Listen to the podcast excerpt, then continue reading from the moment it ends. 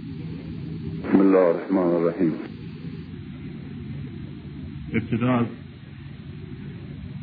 محترم خانم ها و آقایان باید عضو بخواهم. دو عضو عضو اول این که من مقامی ایستادم که باید از علی سخن بگویم. و این نهایت شرمندگی و عجز. حوض دوم این که من یک سخنران نیستم. خطیب نیستم. یک معلم ساده هستم. و خواه ناخواه لحنم لحن یک معلم در یک کلاس. تا چنین مجلس پرشکوهی نباش. اما من فکر می‌کنم گرچه مثال این اصلی که می‌خوام ارز کنم خودم نیستم. اما فکر می‌کنم که ما بیش از هر چیز به تعلیم نیازمندیم و حتی پیش از تبلیغ به تعلیم. به معرفت آشنایی علمی نیازمندیم. نه آشنایی علمی علوم بلکه آشنایی علمی ایمانمان. اونچه ما نداریم ایمان نیست و ضعف ایمان نیست. اونچه نداریم عدم معرفت درست و منطقی علمی مسائلی است که بهش ایمان داریم. یکی از اون مسائل که بزرگترین مسئله است که در جامعه ما و تاریخ ما مطرح است تشیع است. اسلام است که ما بهش معتقدیم و بسیاری از ما به شدت بهش معتقدند اما نمی‌شناسیم. به ایمانی به مذهبی معتقدیم که آشنایی درست و منطقی ازش نداریم و اگر داریم بسیار کم. و به مردی معتقدیم به عنوان یک مرد بزرگ به عنوان یک امام به عنوان یک ابرمرد و به عنوان کسی که همه احساس های ما و همه تقدیس ها و تجلیل های ما را به خود وقت کرده و همیشه در طول تاریخ ایران بعد از اسلام ملت ما افتخار ستایش علی را داشته. اما متاسفانه اون چنان که باید و اون چنان که از چنین ملتی که اصولا ملت علی در تاریخ شایسته هست علی را نمی‌شناسیم زیرا ما بیشتر بیشتر به ستایش علی پرداختیم نه به آشنایی علی. و از این نظر است که بیشتر باید از این پس به لحنی گوش بدهیم که علی را به عنوان یک انسان بزرگ یا یک رهبر یک امام یک سرمش میشناساند. چنان که درس می‌دهد. و ما ستایش علی تجلیل علی تقدیس علی و اندازه لازم شاید شده باشه در تاریخ ما. ما می‌تونیم دیوانهای بزرگ ترتیب بدیم از اشعاری که در ستایش علی گفته شده و حتی کتابخانه ها از مطالبی که در کرامت و فضیلت علی و در تجلیل از مقام حضرت علی و در عظمت او در پیشگاه خدا در دنیای دیگر و در این جهان. اما متاسفانه من به عنوان یک معلم به عنوان یک معلم در این زمان و در این مملکت که کشور علی و ملت علی وقتی دانشجوی من از من می‌پرسه برای شناختن علی چه کتابی را بخوانم. برای اینکه سخنان علی را نظریات علی را افکار و اعمال او را خوب بفهمم و بخوانم و بشناسم چه متنی به من معرفی می‌کنی؟ من متاسفانه جواب درستی ندارم. این یک گله که من نه به نمایندگی معلمین بلکه به نمایندگی مردم از دانشمندان خودمون می‌کنم. که در این مدتهای فراوان و در این قرنهایی که این مردم با خونشون با زندگیشون با ایمانشون و با همه حیاتشون به خاطر علی و برای علی و در راه علی مبارزه کردند. فعالیت کردند کوشش کردند و فرهنگشون را و مذهبشون را و گذشتهشون را و همه چیز. وقت علی کردند ملت مردم ما کوتاهی نکردند اما دانشمندان ما کوتاهی کردند که وظیفه اونها معرفی علی بوده. باید هر کسی از یک ایرانی نیمه دانشمند نیمه کتابخان نیمه تحصیل کرده متوسط. بپرسه که علی کیست؟ باید او بهتر از هر کسی دیگر بتواند علی را بشناساند و معرفی کند.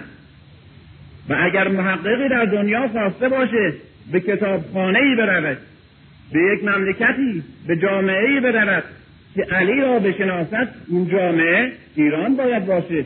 جامعه ما باید باشه کتابخانه های ما باید باشه و آثار دانشمندان ما باید باشه ولی متاسفانه نیست.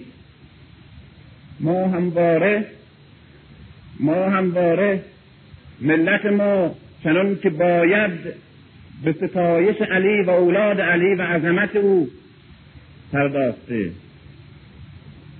اما این دله را به عنوان یک فرد عضو این جامعه از دانشمندان و فضلا و علمای خودمون باید بکنیم که چرا خوب به ما نشناسوندیم من به عنوان یک معلم اگر دانشجو از من بپرسه راجع به بتهوون یک موسیقیدان آلمانی که در خود اروپا همه اثر اوره و سبک موزیک او را نمیپسندند درباره بتوون می‌خواهم مطالعه کنم. درباره کسی که در ایران هیچ زمینه نداره لزومی نداره آشنای او. اصلا کسی نمیشناسش اثرش کسی نمی‌خوانه نمی‌فهمه احساس نمی‌کنه نمیپسنده نمی‌شناسه. اما درباره بتوون یک موسیقیدان آلمانی در یک قرن به فارسی سه کتاب مستقل بسیار عمیق درست زیبا و محققانه وجود داره. و بیش از صد مقاله و صد گفتار و کنفرانس علمی دقیق درست و محققانه و زیبا و خوندنی درباره این موسیقیدان به فارسی توی جامعه ما وجود داره. اما درباره علی یک کتاب که بتواند ادعا کند که این مرد را ما اقل برای دانشجویان و دانش آموزان و طبقه کتابخان عمومی معمولی شناسنده ام نیست. همه ستایش هست تعریف هست شعر هست اما معلوم نیست که کیست که این همه او را می ستایید این چه می‌گوید؟ این مردی که ایمان یک ملتی را در این قرنهای سخت و دشوار به خودش وقت کرده این ملتی که این همه کشتار داده های فراوان محبت علی را به قیمت شکنجه ها و زندان های خلافت ها بنی عباس و بنی امیه و یارانشون و اعوانشون. چراغ محبت علی ره. نسل به نسل نگهداری کردن به قیمت خون خودشون. و به قیمت شکنجه های مداوم قرنهای پیاپی و به دست ما سپردن. و مردی که این همه تزلیل میشه و این همه دلها براش میتپه این همه عشقها نثارش میشه این کی نمی‌دونم. این درد این درد قبل از هر چیز قبل از هر شعر هر ستایش هر تزلیل برای علی و حتی قبل از محبت علی معرفت علی که نیاز زمان ما و جامعه ما. محبت بی معرفت بی ارزشه اینجور معرفت ها اینجور محبت ها در بین همه ملت ها نسبت به معبودشون نسبت به پیغمبرشون نسبت به قهرمانانشون مقدساتشون هست و هیچ ارزشی نداره. معرفت که با ارزشه. علی اگر یک رهبره یک امامه یک نجات بخشه مکتب او اگر روح یک جامعه هست اگر راه یک جامعه هست اگر نشان دهنده مقصد و حیات و تمدن در یک ملتی هست آشنایی مکتب او و آشنایی شخصیت او. نه محبت تنها نسبت به کسی که نمی‌شناسیم چه ثمری می‌تواند داشت؟ اگر ثمری می داشت محبت تنها بدون آشنایی ما باید به نتایج بزرگ می رسیدیم زیرا امکان ندارد جامعه ملتی علی را بشناسد مظهر علی را بفهمد و بداند و از پسترین و محرومترین و شکنج آمیزترین و سختی های بسیار زمان و محرومیت های فراوانی که جامعه های مونده دارند رنج رو اگر می‌بینیم پیرو علی کسی که برای علی عشق میریزه و کسی که در قلبش موج می‌زنه محبت علی می‌بینیم سرنوشتش سرنوشت جامعهش سرنوشت خوبی نیست. دردناکه. معلومه که علی رو نمی‌شناسه. معلومه که تشیع را نمی‌شناسد گرچه شیعه است گرچه علی شناس که نه علی پرسته ولی مفید نیست. زیرا علی را که نمی‌شناسیم خواهش می‌کنم به این جمله دقت بفرمایید. علی را که ما نمی‌شناسیم محبتش مساوی با محبت همه ملت های دیگه نسبت به هر کسی دیگر. علی که معلوم نیست کیست که می‌خواهد چگونه کسی؟ تشیعی که معلوم نیست اصولش چیست هدفش چیست خصوصیتش چیست راهش چیست؟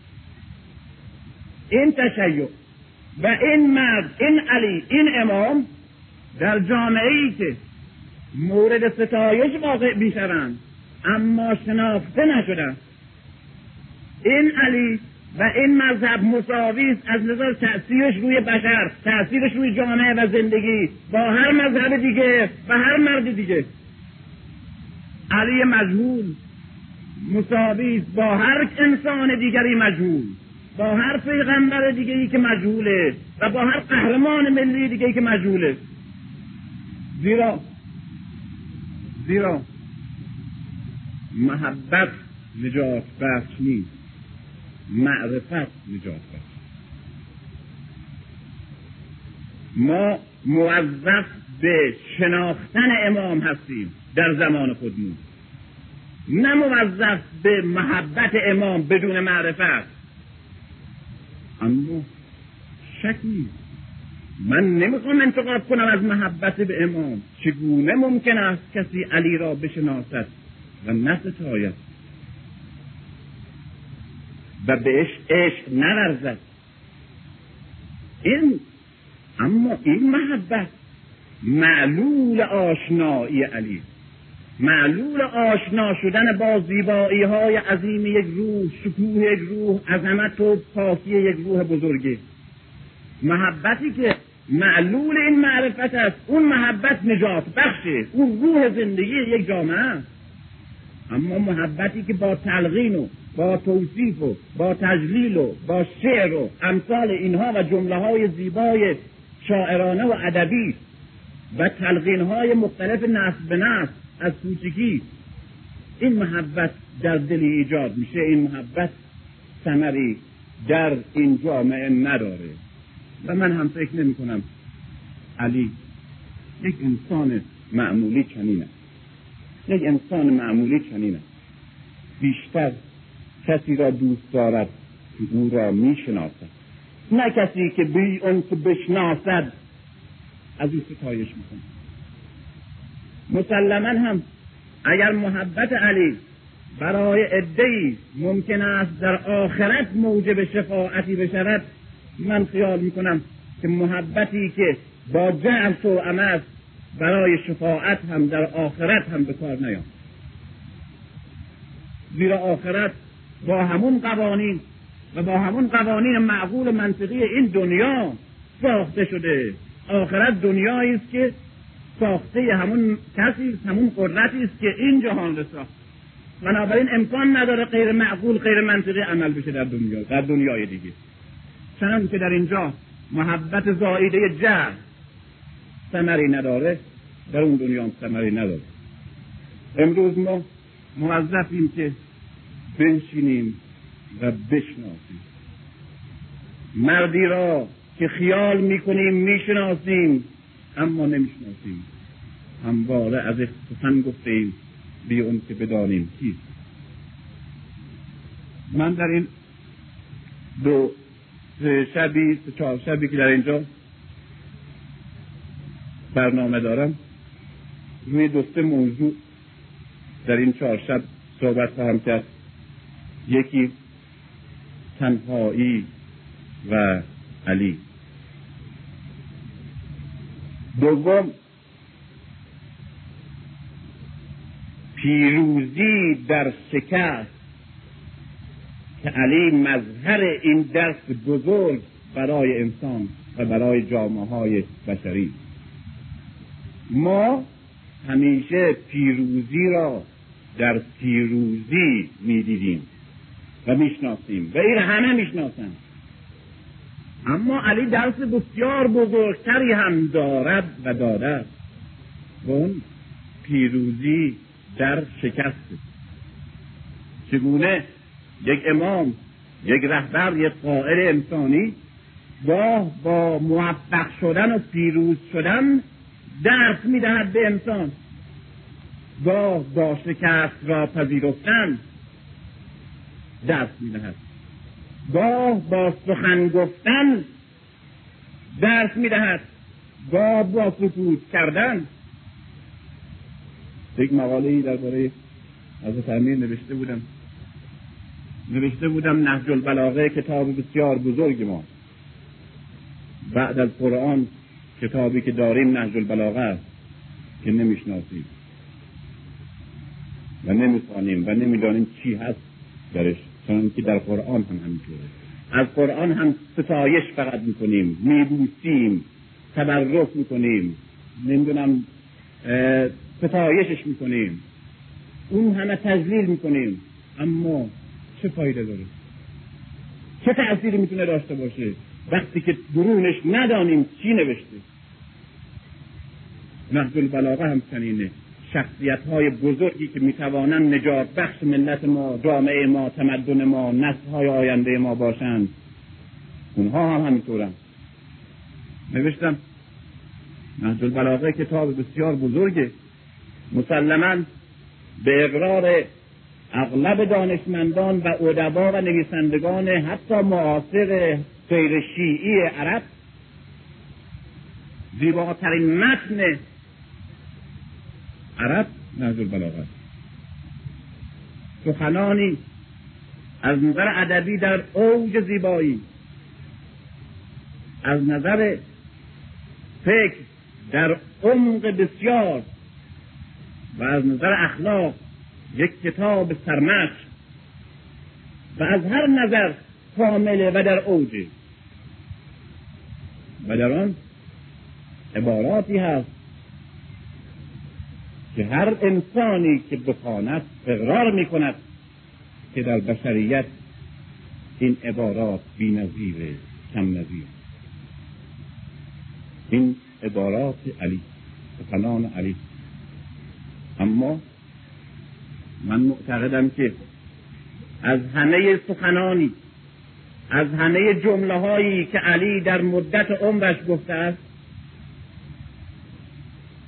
این جمله از همه وساتر از همه فسیحتر بلیغتر زیباتر عمیقتر و اثر بخشتره و آموزنده تر کدام عبارت؟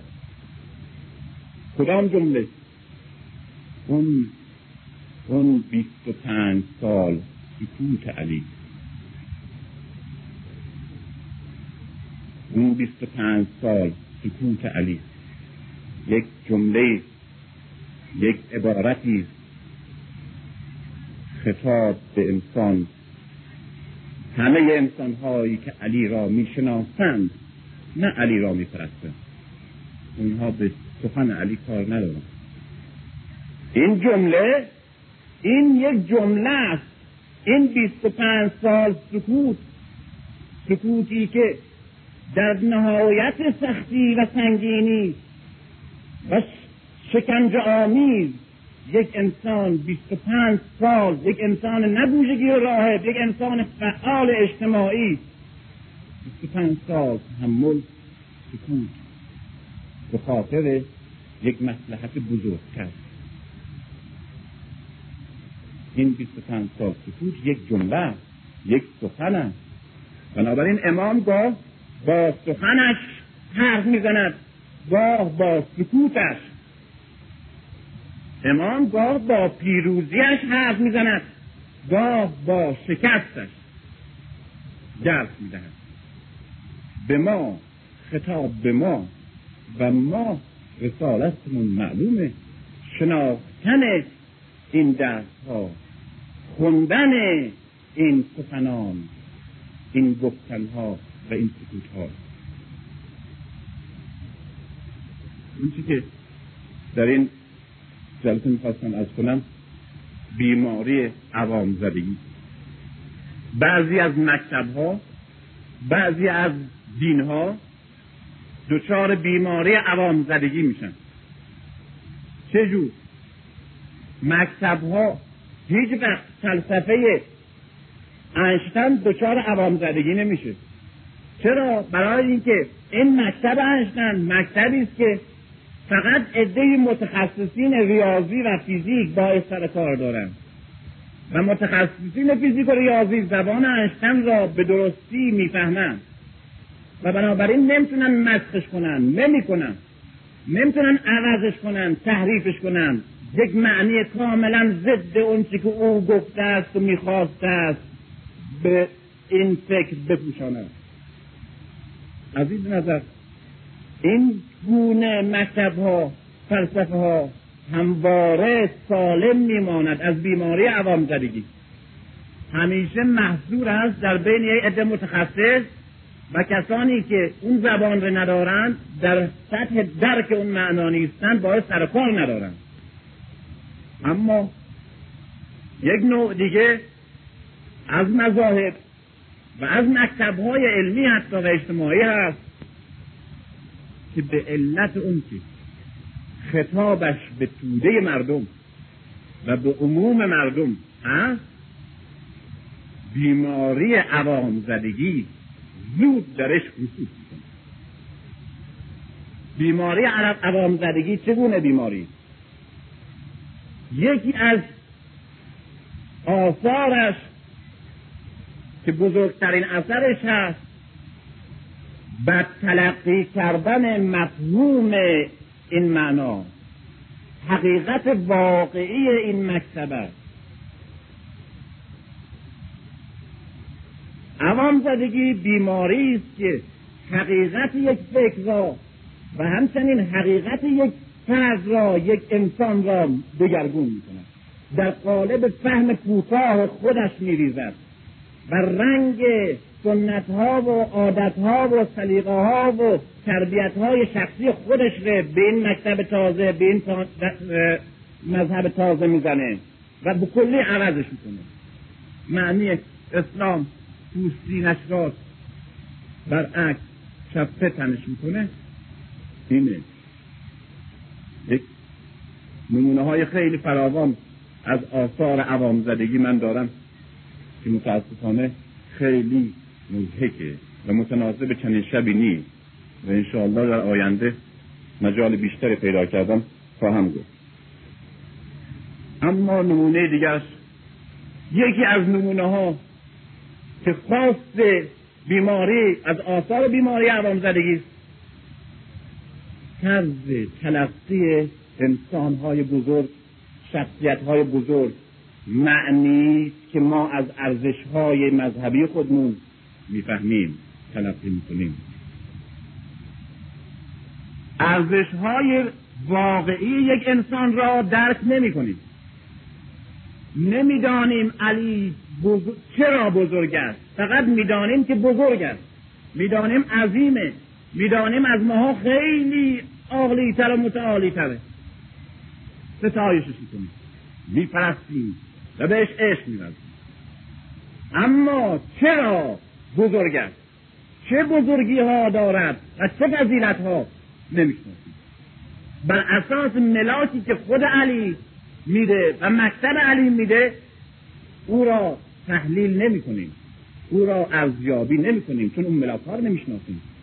بر اساس سنت قدیمی خودمون و روحی که توی جامعهمون نصب نصب به ما به ارث رسیده علیه و مکتبش رو می‌شناسیم. یکی از اونا یکی از اونا انحصار فضائل علی یاران علی پیغمبر اسلام شخصیت های بزرگ و تربیت شدگان برجسته اسلام است. انحصار فضائل اینها در کرامات معجزات و کارهای خارق العاده چرا؟ چرا وقتی ما می‌خوام راجع به علی صحبت کنیم؟ همه فضائلش به نادیده می‌گیریم چون نمی‌شناسیم تشخیص نمیدیم. و فقط دنبال معجزاتش میدیم کرامتهاش. کارهایی که ماها عاجزیم از انجامش. اون چی که عادی نیست یه قانون علمی رو نقض می‌کنه. یک بچه کوچکه این یک اسیر وارد مدینه میشه. حمله می‌کنه. بعد این بچه کوچک که توی قنداقه دستاش در میاره و اسیر میدرانه. پس علی بزرگه. پس علی بزرگه. من نمی‌خوام بگم چنین چیزی نیست. میگم هست. اما میگین او امام تو یعنی من اگر ازش پیروی بکنم من نجات پیدا می‌کنم. میگیم او رهبر ما یعنی این جامعه ما اگر دنبال علی بره جامعه آزاد و متمدن و مترقی خواهد داشت. علی کیست؟ کسی است که در کوچکی توی قنداق از ایران میدراند از وسط. بسیار خوب. این خیلی کار بزرگیه. اما چه جور میشه از چنین مردی من پیروی بکنم و نجات پیدا کنم؟ چه جور جامعه من از کسی که چنین کار درخشان محیر العقول رو انجام میده پیروی بکنه و بعد متمدن میشه. چه جور؟ من نمی‌دونم چه جور. علی روز یک مرتبه چنین معجزه ای کرده و می‌کنه.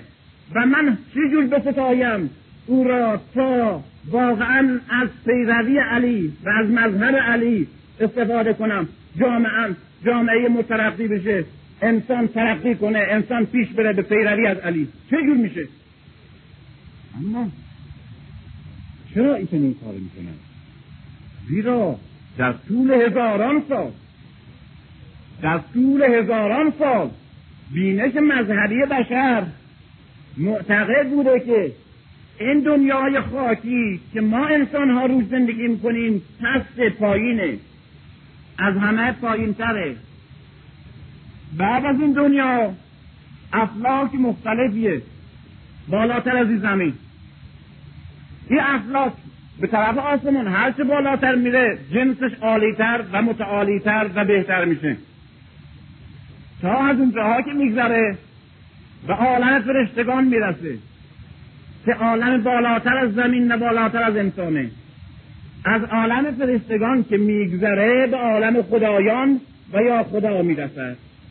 این طرز سلسله مراتبی است که ما از نظر ارزش های بزرگ انسانی و موافق انسانی در دنیا قائل بودیم. در طول تاریخ بشر در همه مذاهب.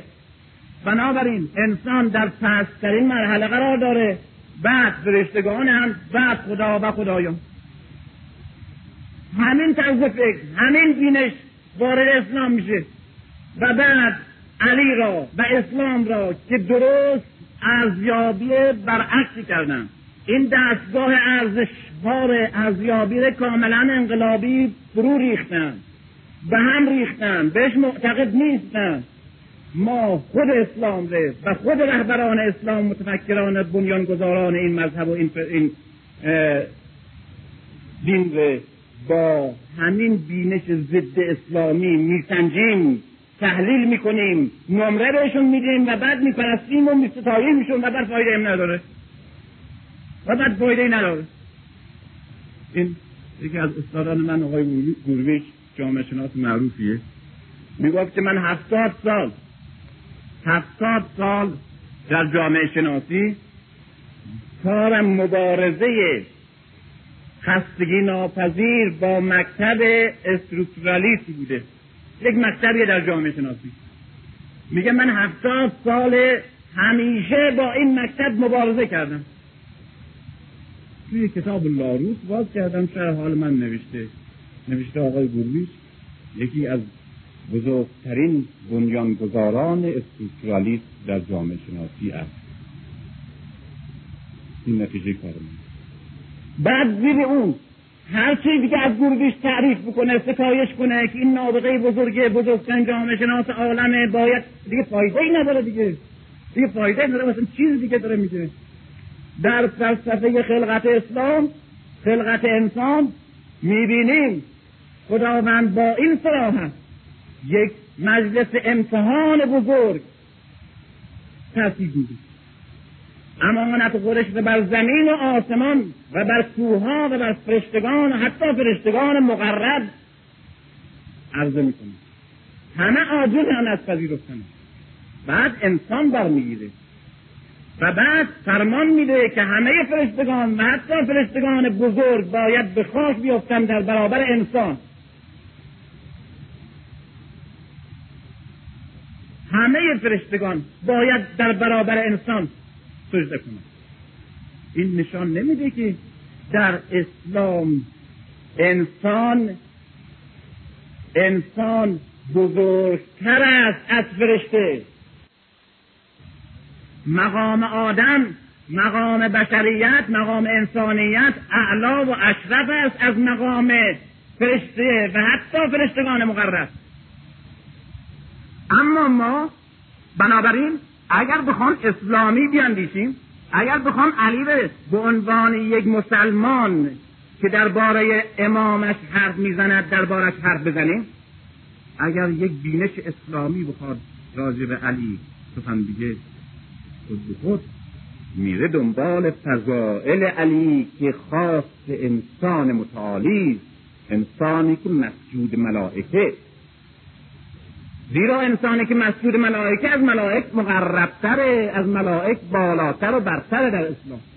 اما ما این جذب نداریم. این بینش هنوز وارد ذهنمون نشده. بنابراین برای اینکه بزرگترین ستایش از امامان خودمون از پیغمبر خودمون از بزرگترین مقدسین خودمون بکنیم صفات فرشتهای بهشون منصوب می‌کنیم. و خیال می‌کنیم که اگر امام را به مقام یک فرشته بالا بردیم او را از مقام انسان بالاترش آوردیم در صورتی که پایینترش آوردیم اگر که همه این کرامات را که مربوط به فرشتگانه منصوب به همه ما خودمون بکنیم و ثابت کنیم که امامان ما جزء فرشتگان مقرب خداونده است از نظر قرآن مقام ائمه از آدم و از انسان پایینتر آوردیم. فضیلت پیغمبر اسلام در این نیست که سایه نداره. زیرا ارواح سایه ندارند. زیرا فرشتگان همه سایه ندارند. بسیاری از موجودات هستند موجودات غیبی که سایه ندارم این فضیلتی برای پیغمبر اسلام نیست. چنان کاری چنان قهرمانی برای علی فضیلت نیست. زیرا اگر همچنان کراماتی در علی باشه علی به مقام فرشتگان می‌رسه. اما علی از مقام فرشتگان بالاتره. علی همون آدمی است که مسجود ملائکه.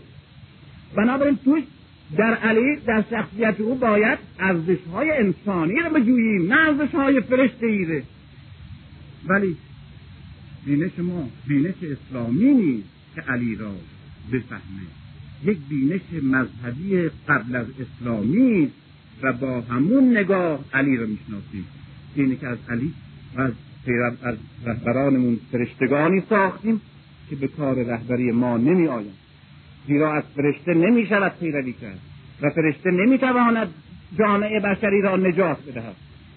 انسان متعالی است که می تواند انسان را نجات بده. و انسان متعالی علی اما ارزش های انسانی علی چیه؟ اون که اون که تا کنون شاید اونچنان که باید دربارش طرح نشده مسئله تنهایی علی. تنهایی علی.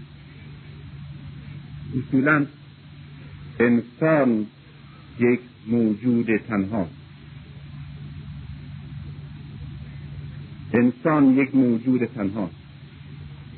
در تمام در تمام قصه ها در تمام اساطیر انسانی در تمام مذاهب بشری در طول تاریخ به انواع گوناگون زبانهای گوناگون بیان شده است که رنج انسان تنهاییش در این عالم.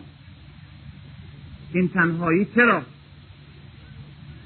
ریکفرون میگه که تنهایی زاییده عشق و بیگانگی.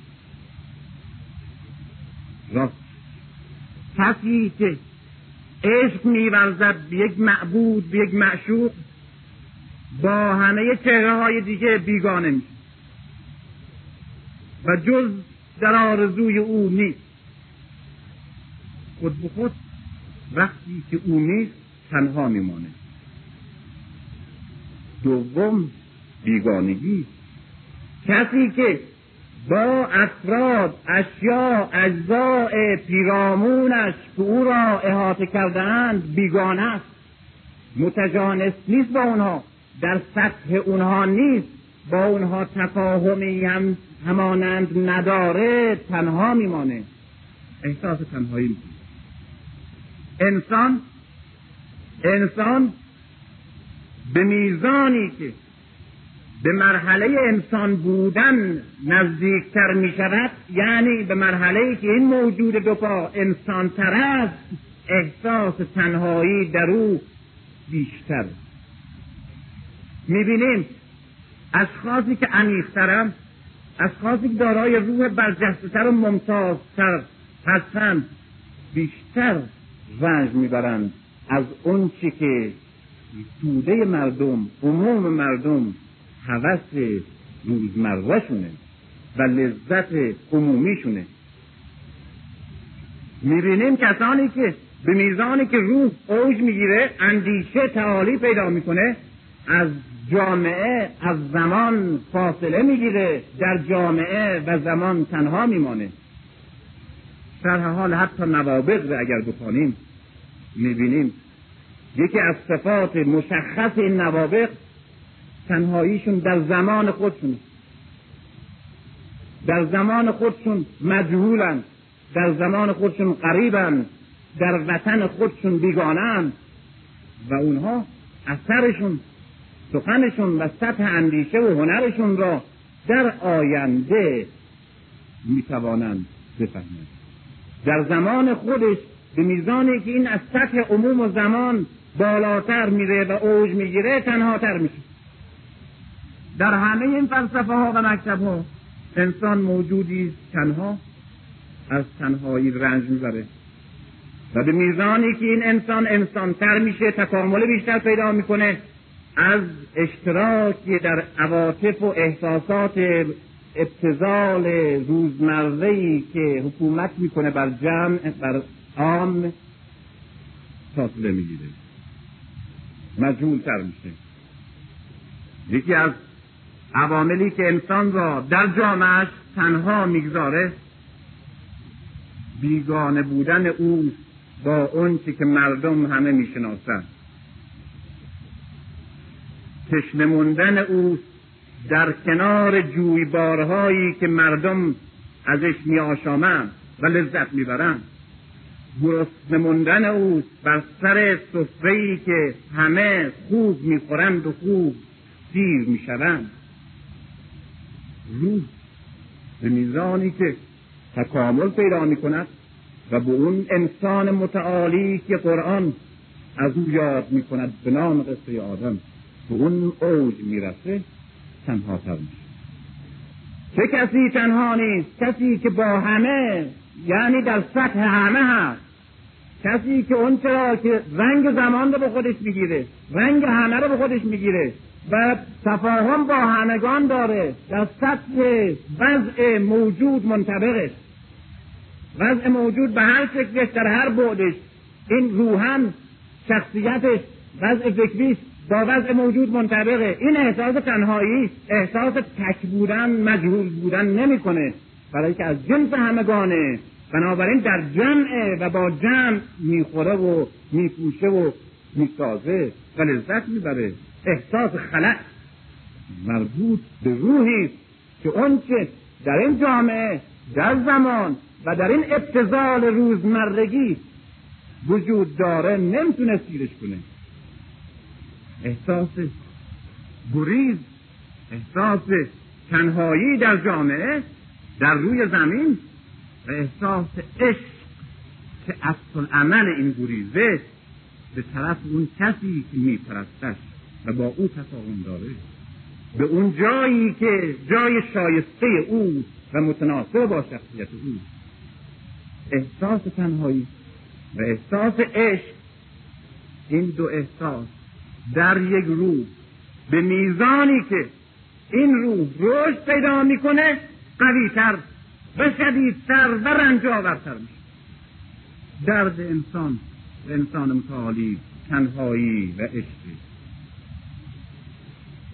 و می‌بینیم در علی افسوس که وقت نیست. و چقدر ترس. و می‌بینیم در علی در همون علی به همون میزانی که می‌شناسیم. همون علی که دائما ناله می‌کنه دائما فریاد می‌زنه سکوتش در داوره سخنش در داوره. همون علی که عمری شمشیر زده جنگ ها کرده فداکاری ها کرده جامعه پی ریخته با قدرت و فداکاری و جهادش و این جامعه به وجود آمده و این نهضت پیروز شده.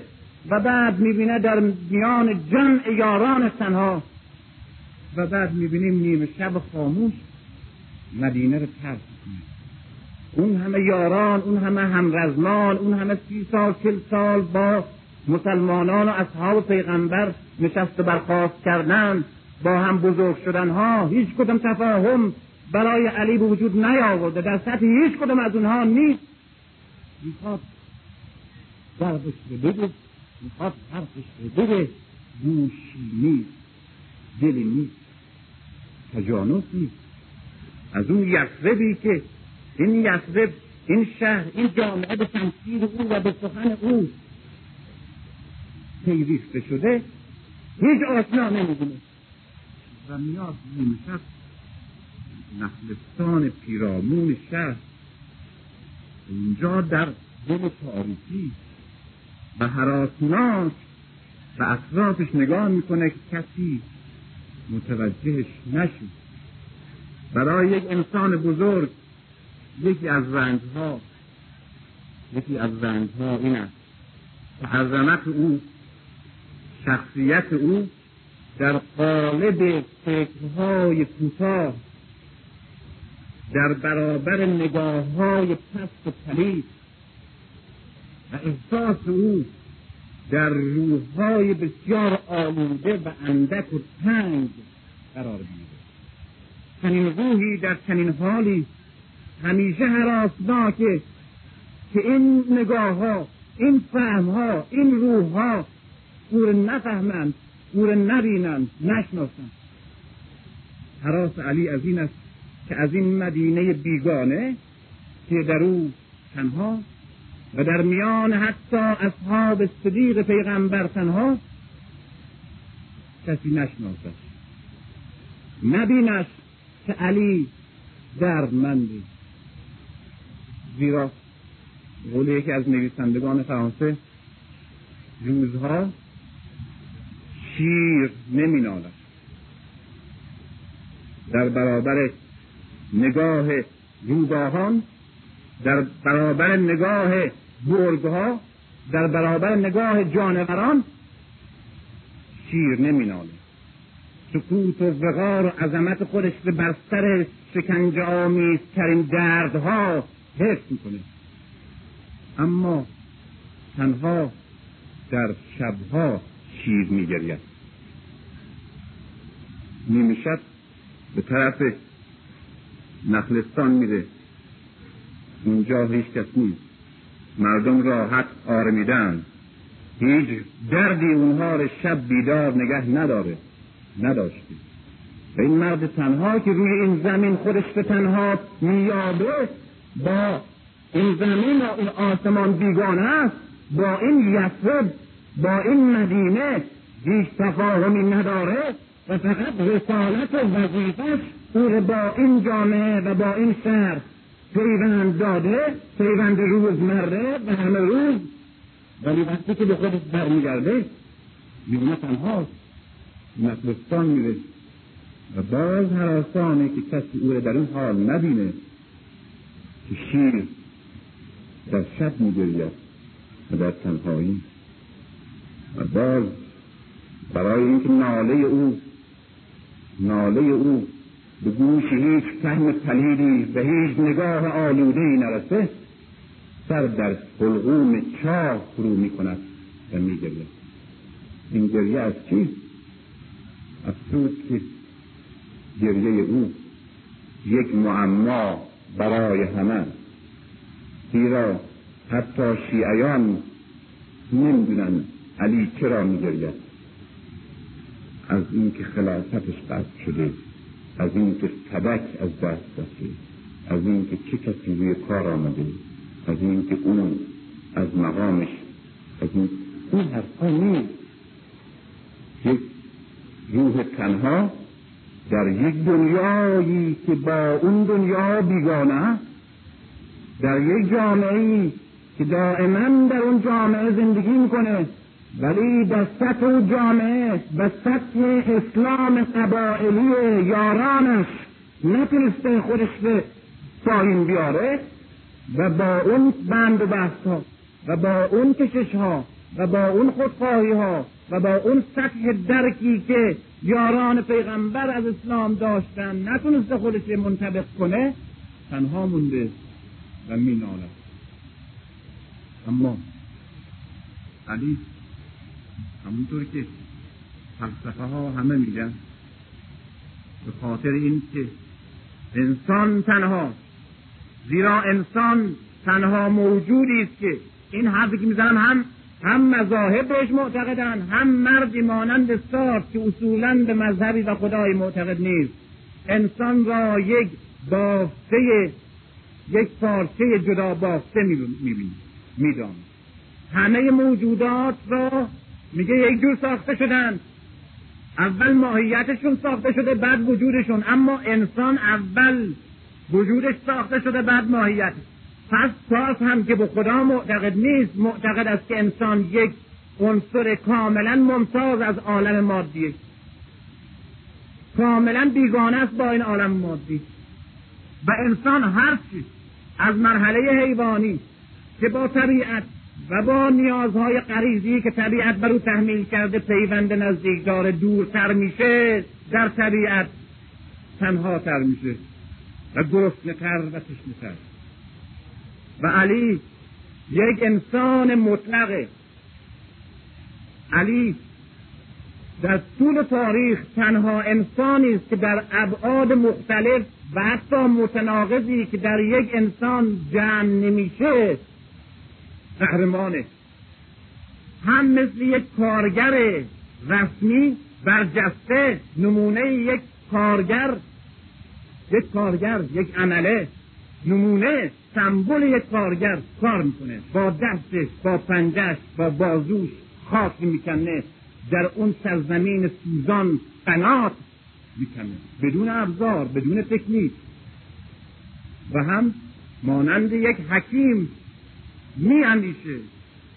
و هم مانند یک عاشق بزرگ یک عارف بزرگ عشق میرزه عشق بزرگ.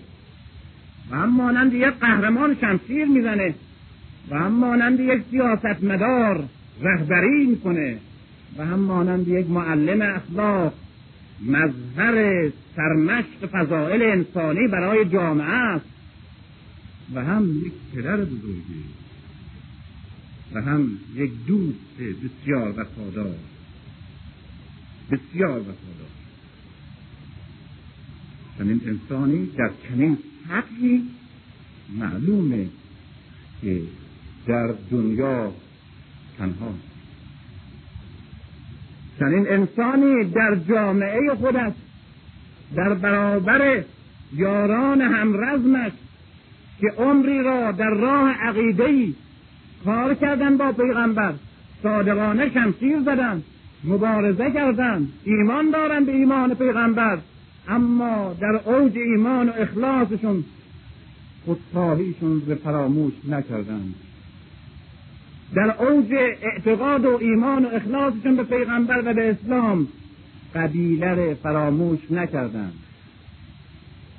و در اوج اخلاصشون مقام ره نتونستن خداگاهانه یا لاقل ناخداگاهانه از یاد ببرند و فقط اخلاص مطلق یک دست بشن مثل علی در میان یارانش در اسلام. کسانی که چل سال سی سال پنجاه سال با هم در یک فکر در یک راه بزرگ شدند کار کردند شمشیر زدند در میان اونها تنها. علی قربانی پیغمبر است. نقطه های چرا علی در مدینه تنها؟ زیرا یکی از نقطه های ضعفش در جامعه قبائلی عرب خویشاوندی او با پیغمبره. این نقطه ضعفشه یک مورخ یک جامعه شناس می‌دونه که چی میگم زیرا در مدینه بیش از نیرومندتر از اسلام روابط قبیلهی هنوز به طور خداگاه یا ناخداگاه. و نمی‌تونه تحمل کنه که هم پیغمبر از بنی هاشم باشه در این امت و هم جانشینه. اون وقت بنی تیم چیزی نخواهند داشت بنی کلا بیش نخواهند داشت و برای همیشه این بنی ها و ابنا از میان خواهند رفت. بنابراین علی یکی از یکی از عوامل محکومیتش که قربانی میشه و تنها میمانه اینه که از خانواده پیغمبره. اگر از خانواده پیغمبر نبود شانس بیشتری برای موفقیت می‌داد. غیر از نقطه های ضعف دیگه علی در جامعه یسرب که درخشانترین فضائل انسانی همین نقطه های ضعف. برون کسی هیچ پیوندی با این جامعه نداره. جز شمشیرهایی که به خاطر حق زده و جز رنجها و خطرهایی که به خاطر حقیقت کرده. و همین شمشیرها او تنها گذاشته. بنابراین علی در مدینه تنها از این دردناکتر اینکه علی در میان پیروان عاشقش تنها. در میان امتش که همه عشق و احساس و همه فرهنگ و تاریخش را به علی سپرده است تنها. او را همچون یک قهرمان بزرگ همچون یک الهه اله همچون یک معبود یک ملت میپرسته اما هیچ نمی‌شناسه که کیه هیچ نمی‌دونه که دردش چیه حرفش چیه سکوتش چراست سخنش چیست. در زبان فارسی ما هنوز نهج البلاغه به زبان فارسی وجود نداره که این مردم بکنه تنهایی مگر چیه؟ از یک تئاتر نویسی مانند برشت پنج تا از آثر از تئاترات به فارسی بسیار خوب الان ترجمه شده. از نویسندگان معمولی همه جای دنیا آثار متعدد فراوانشون به بهترین نسل و چاپ منتشر شده. هنوز بعد از قرنها سخن علی به زبان فارسی که نسل ما بخواند و ببیند رهبرش چه می‌گوید و چه گفته است وجود نداره. و هنوز ملتی که تمام هستیش را در عشق علی داده از علی کلمه درست خصوصیتی درست نمیشنید این است که علی در میان پیروانش هم تنها در میان امتی که او را می ستاید در حد پرستش و عشق اما نمی شناسد این است که علی در تاریخ ما در میان ما در بهبوهه و در اوج ستایش هایی که می شود مجهول مونده است. اما آیا علی راضی تر نیست از اینکه از این پس او را به جای اینکه دردی را این شبها بیشتر جای سخن از این آیا علی بیشتر راضی نیست؟ و آیا برای ما بیشتر مفید نیست؟ و آیا به حقیقت تشیع این نزدیکتر نیست که ما از میان این دو دردی که علی می‌کشد یک درد دردی که از زخم شمشیر ابن ملجم علی احساس می‌کنه در سرق سر. و یک درد دیگه دردی او را تنها به دل نخلستان در نیمه شب کشونده. و به ناله آورده ما تنها در دردی میگریم که از شمشیر ابن ملجم علی در سرقش احساس می‌کنه که این دردی نیست که علی احساس کنه.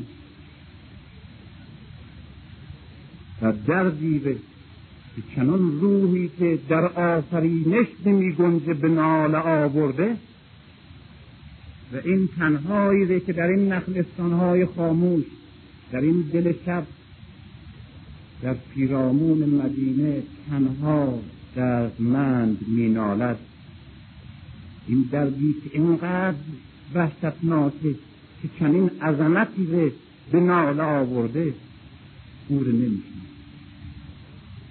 ما باید این درد رو بشناسیم نه اون درد که علی درد شمشیر رو احساس می‌کنه ولی ما درد علی رو احساس می‌کنیم.